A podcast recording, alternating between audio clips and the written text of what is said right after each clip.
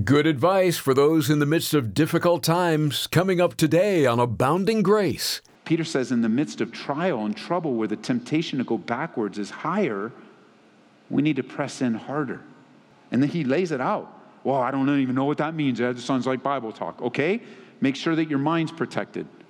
Be a man or woman. Read your Bible every day. And then be sober. Self explanatory. And then rest your hope not on man, institutions, paychecks, thing, on the coming of the Lord Jesus Christ. He said he's coming back, trust him. Obey like a child, trusting your dad, your mom. Don't go backwards to your former sins. This is amazing grace.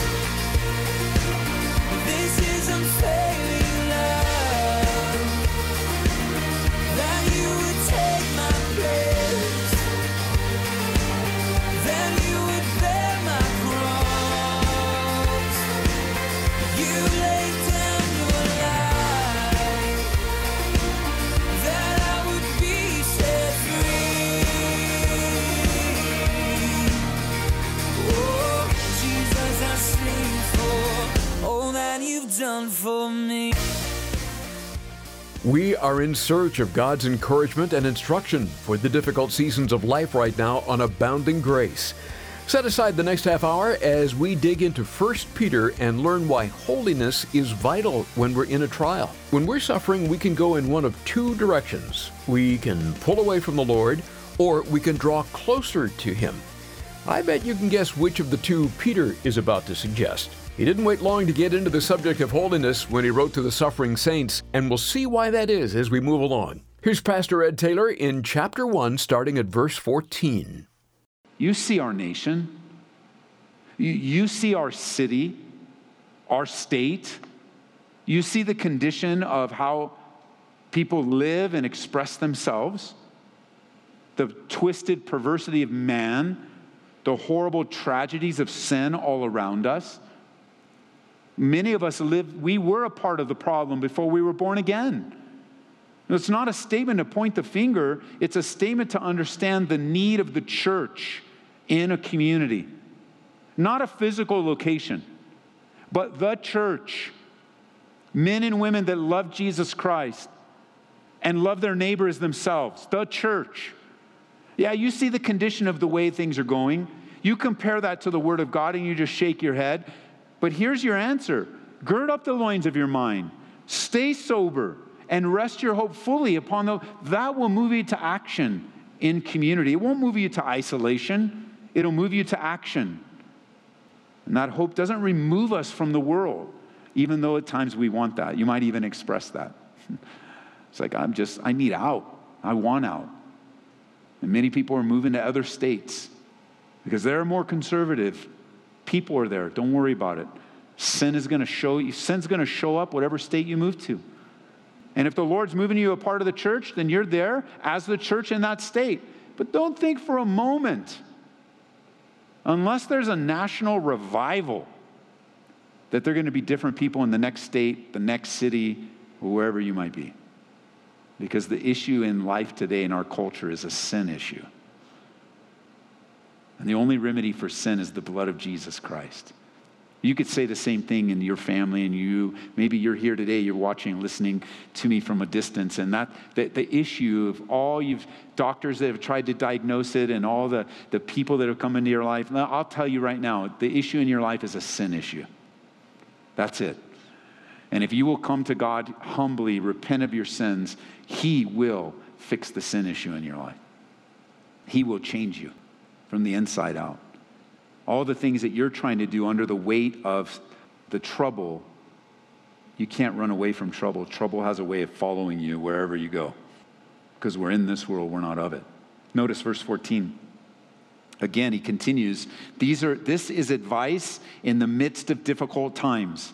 This is the way to stand strong.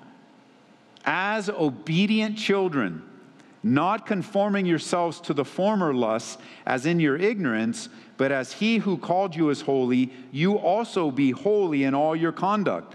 So, here, this is how you're to live, church, as obedient kids. Every parent would understand this phrase and what they're looking for in their children obedience, not lip not backtalk, not disobedience, not dishonesty, not shortcuts. But as we're raising our kids, we just want them to trust us. Just trust me.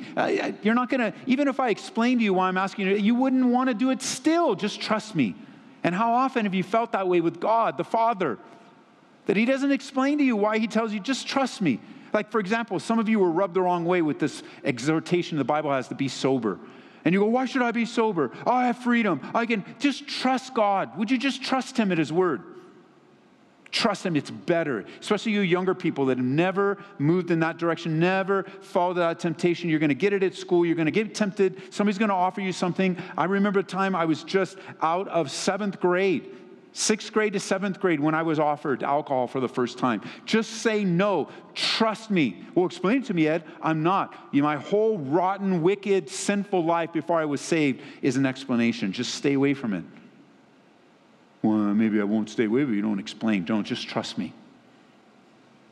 You'll save yourself a lot of heartache and a lot of pain and a lot of difficulty. And then, not, not just you, but everyone that loves you and cares for you, just stay sober. You know, that's the admonition to you children still and you young people still living under your parents' roof. Just trust them. They don't need to explain everything to you, just trust them. Because one day, Lord willing, you have your own kids. And you'll be sitting there going, I'm not, t- I'm not explaining, just do it. I don't have time to explain it for you. I don't have time to lay it all out for you, even though there is a relationship, right? So there's enough in your parents' life that you can trust them, and there's enough in our Father's life that we can trust Him. Apart from God, notice, people are living a lustful life, it says in verse 14. Many of them in ignorance. A person who lives apart from Jesus has no idea what kind of life they could have. They're blinded spiritually. There's a whole beautiful world that you don't have any idea about until you come to know Jesus Christ personally, until you're born again. You never really understand 1 John 3, verse 1. Oh, behold, what manner of love the Father has. You just don't understand it until you come to Him, until you experience it. But the life that we're to live in this world is obedient children, not rebellious children, not always trying to get our own way, not always going against the grain. Of course, with the culture, there are decisions we have to make that are always going to go against the grain, but as obedient children to the Father, obedient children. So he says, now that you know about the love of God, don't live as if you don't know the love of God. Don't live as if you don't. It's a forward walk, not a backward retreat. This is the love of Jesus Christ, worked out and walked out among us as believers. That we wouldn't be filled with fighting and frustration and backbiting and gossip and all that junk. It's just not from the Lord. We live as obedient children. We're not going to live the way, we're not going to conform, like be shaped the way what we were delivered out of. I know for a fact, no doubt about it, if this weekend service is Saturday night, that I came here and I was dropped down drunk. Me, Pastor Ed. I know that if I arrived here at church dropped down drunk, the room would be very disappointed in me and very concerned. I would lose credibility and respect, if not some of it, all of it. Oh, not only would I show up drop dead drunk, but I drove here. And I came up to the pulpit, kind of, oh, yeah, you know, I mean, how'd you get here? And, oh, I drove here, and I almost hit this bird. And I, and I know each layer, that, that would be, that was the old Ed. That was the old Ed. That's how I lived my life. So much so that on some of those episodes, I was taken off the street for the safety of others by a faithful police officer or two in the communities I grew up in. You see, there is a life apart from Christ, and there's a life in Christ, and the two are very different. And don't think for a moment that it's only Ed. If I showed up and my old Ed and my old life, and, and I start to describe all kinds of sinful behavior, but oh, hey, go, you know, after that, uh, pick up your Bibles and, and open them. I don't even know how long it would take before half the room leaves, the other half of the room comes to help. And is so concerned, and many no longer trusting in God because I conformed myself to my old life and I went backwards.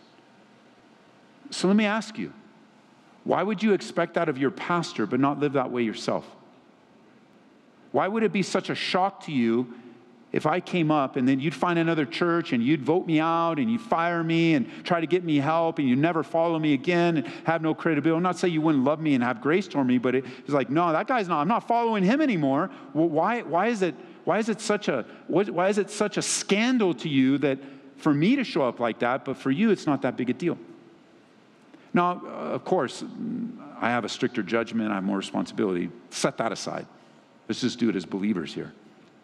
Well, why conforming to your old lusts and your own sinful lifestyle? Why, why, why is that okay in not living an obedient life instead you live in a disobedient life? Why would that be okay for you, but it's not okay for me? And the truth is, of course, it's not okay for us. It doesn't matter what role you have in the church. Peter says, in the midst of trial and trouble where the temptation to go backwards is higher, we need to press in harder. When the temptation to go backwards is higher, we need to learn to press in harder to the things of God. And then he lays it out. Well, I don't even know what that means. That sounds like Bible talk. Okay? Make sure that your mind's protected. Be a man or woman. Read your Bible every day. And then be sober, self explanatory. And then rest your hope, not on man, institutions, paychecks, thing, on the coming of the Lord Jesus Christ. He said he's coming back, trust him. Verse 14, obey. Obey like a child trusting your dad, your mom. Don't go backwards to your former sins. That's not your, that's not your life anymore. Instead, now, verse 15, be holy as your Father in heaven is holy. Be holy in all your conduct, be holy in all that you do. Which at this point, most people just kind of check out and go, Holy? Holy cow, I can't be holy holy. And even some people, you know, they'll look at a church and they'll accuse you of being a holy roller, whatever that is. And they'll accuse you of being holier than thou, whatever definition they mean. But holy is a very simple word. Do you know what made something holy in the Old Testament? Do you know what makes something holy even in this building here? In the Old Testament, something that was made holy, or something that some ordinary vessel, bowl or a cup or a spoon or a laver, something that was ordinary was made holy by the sprinkling of the blood of the sacrifice. Holy simply means set apart. I'm certain that in your kitchen, you have certain instruments, you have certain bowls and cups and pitchers that although you don't use this language, you say that they're holy. They're holy. They're set apart for a specific purpose. They're not your everyday use. You know, we have everyday use dishes that are in, but there are also dishes that are set apart that we don't use every day, that we only use on holidays. They're special. You could say that they're holy. They're set apart for a specific use. And in the Old Testament, something that was normal and common was set apart by the sprinkling of the blood of Jesus Christ. We learn, we're going to learn this in Hebrews chapter 12 as we study on in verse 22 through 24. There's a sprinkling of blood, making things better of Abel. And so don't think of it, I can never be holy. I don't want to be holy. I'll never be perfect. No, he's saying you need to be holy and set apart in all your conduct. You got to think about God when you make a decision. Think about God when you open your mouth. Think about God when you go to work. You think about God when you're driving. You think about God when you're speaking. And all your conduct you do is as unto the Lord. And how do you set apart? You remember that you've been set apart by the blood of Jesus Christ. You're different. You've been born again. At least you say you have. That you've repented of your sins. You were ordinary until you were set aside and set apart by the Lamb of God. Jesus set us apart, and your behavior is to be set apart to be reflective of Him. Again, using your house as an example, if I came to your house, I would follow your rules. I hope. I'd respect you. If there's something that I do in my home that's uncomfortable with you doing in your home and you ask me not to, if I have a good relationship with you, I won't. Like, I wouldn't just walk into your house, go right to your refrigerator, take your gallon of milk out, and drink it from the, from the gallon. I'm not allowed to do that at our house either, but I certainly wouldn't be able to do it in your house. I'm going to respect you. I'm going to honor you. I'm going to adapt myself to your house. I'm going to be thinking of you more than I think of myself. Matter of fact, I would not just walk in, depending on our relationship, I wouldn't just walk up to your refrigerator, I would ask you permission. Or perhaps I'd ask you if I could have something to drink, and then you would say, Well, let me serve you. And I would, I would say, Okay, that's fine. I don't need to go into your, to your refrigerator or your kitchen. I'll go where you invite me. Because I'm going to be set apart in your home, and I'm going to live according to your rules, and I'm going to honor you. Why? Because I love you. Not because I have to, but because I love you. I have some sort of relationship with you. I mean, we have these, we have this, these in our minds where even among one another, it's like kind of like backwards. We'll love one another more than we'll love God. But that's not the order. The order is love God with all your heart, soul, and mind. Then we love our neighbors ourselves. And we remember now, as being born again men and women, we are set apart in God's house. And it's for His purposes that we live. And so you can be holy in all your conduct. Your life can please God. You can make wise choices. You can be obedient like a child or like a young, you, you can be obedient to whoever's in authority over your life. You can be by the power of the Holy Spirit. And you must be, listen, this is where we close. You can be, but you must be when times get tough. You think times are hard now. Try to approach difficult times disobediently, under the influence of some substance, unholy, unrighteous, not caring a thing about Jesus Christ or his soon return, not placing your hope in anything that, that is not living a separated life. You think the trial is hard now. Go ahead and go into the headwind of the trial, a rebellious, backslidden believer. It's going to be harder because pride will only make things harder. It's much better to humble yourselves. And so we've done this in great depth, but for the sake of you guys taking notes, I want to give you eight questions to ask when you're making a decision. We've used this in light of the freedom that God gives us according to 1 Corinthians chapter 10. All things are lawful for me, but not all things are helpful. All things are lawful for me, but not all things edify. Again in 1 Corinthians 6:12 it says all things are lawful for me, but not all things are helpful. All things are lawful for me, but I will not be brought under the power of any. So we have these eight questions that we can ask and we can just think about and kind of put around. It's like, man, will this be helpful for me? Will this edify me? But we can also ask these questions when it comes to the topic of holiness. What does holiness look like? Well, you can just filter it through these questions. Number one is what I'm about to do, will it honor God? Because if it doesn't honor God, it's not a holy decision. Number two, will this help set me apart for God's use? Like, will it, will it set me apart? Will it make me more like Him? Because if it won't, I have no business with it. It's not holy. Number three, will it help me become more useful? Will this decision I'm about to make, oh, it's all, everything's lawful, Ed, I can do whatever I, want. yeah, but will it make you more useful for the kingdom of God? Because if it won't, then it's not a holy decision. Number four, will it prepare me for every good work? Will this prepare me for every good work? Because if it won't, and it's lack of preparation or it pulls me, then it's not a holy decision.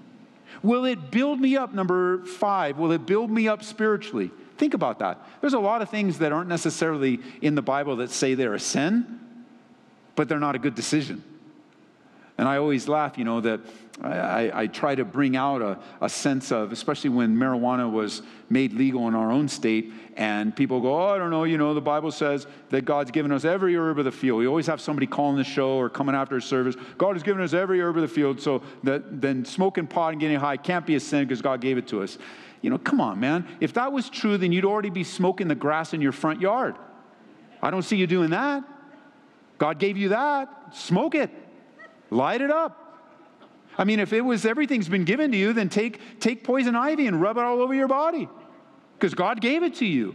And it doesn't make any sense because the Bible is very clear be sober. Be sober. If is it going to help me? Is it going to build me up spiritually? Number six, this is a big one. Can it bring you under its power? You know, what are you're about to do, does it, does it have the possibility of bringing you under its power? Because If it does, it's not holy. Be careful. How about number seven? Does it give you an uneasy conscience? You want more how to live a holy life? Just ask the question Is my conscience troubled by this? And maybe not even your conscience, maybe it's the Holy Spirit saying, Don't go there. Don't do that. Don't say that. How many times have we gone against our conscience by saying something stupid to someone? He's like, no, don't, don't, don't say it. Everything inside of you is saying, don't say it, don't say it, don't say it. And you say it. And then everything turns black and white, slow motion as the words are coming out of your mouth. And the countenance of the person is changing. And you're already regretting what you're saying before it even fully comes out of your mouth. And con- don't ignore your conscience and don't ignore the Holy Spirit. And then finally, in a holy decision or how to use your liberty, could it cause someone else to stumble? Could it cause? Because the Bible says, be holy in all your conduct. Because it's written, be holy as I'm holy. And the power of holiness is not, even, not just in our decisions. The power of holiness resides in us as we abide in Christ.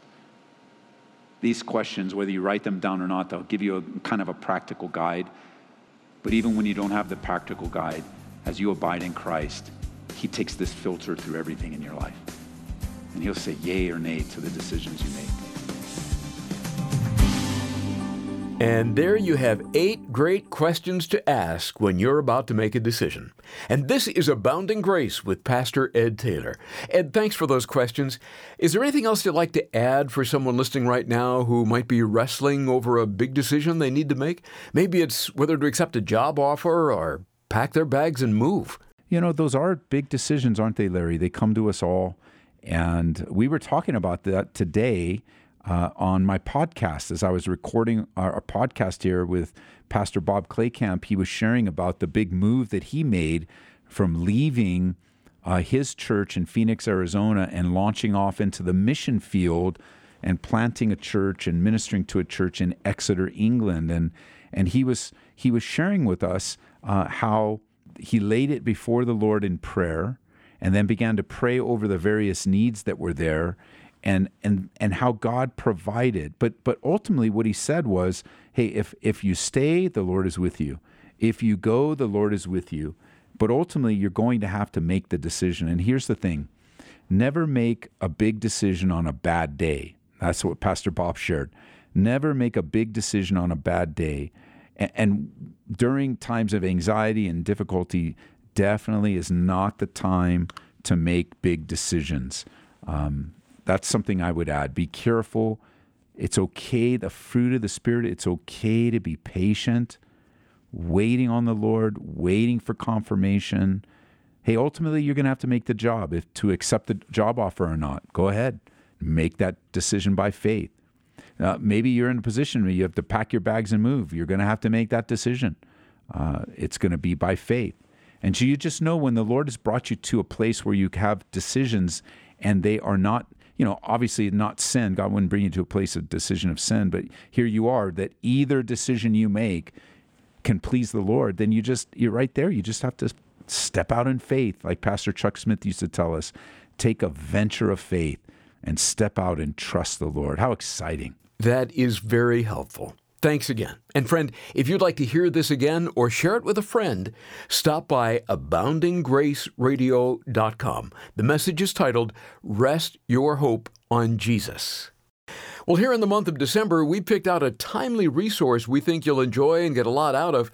It would even make a great Christmas gift. It's called The Case for Christmas. So, who was in the manger that first Christmas morning? Not everyone agrees on the answer to that. If he was the divine Son of God, how do you know for sure? Well, Lee Strobel investigates in The Case for Christmas, and we'll send it to you when you support Abounding Grace with a gift of $25 or more today. Please make your request by phone at 877 30 GRACE or order it online at calvaryco.store. Also, remember that it's through your support that we're able to bring Abounding Grace to your radio station every day. With your help, countless thousands of people are hearing the truth of God's Word all over the nation and world. At a time in human history where they really need to hear it, too. We can be reached toll free at 877 30 GRACE, or you can make a donation online at aboundinggraceradio.com. Set aside another half hour to join us tomorrow when we'll dig deeper into 1 Peter with Pastor Ed Taylor here on Abounding Grace. This is amazing grace.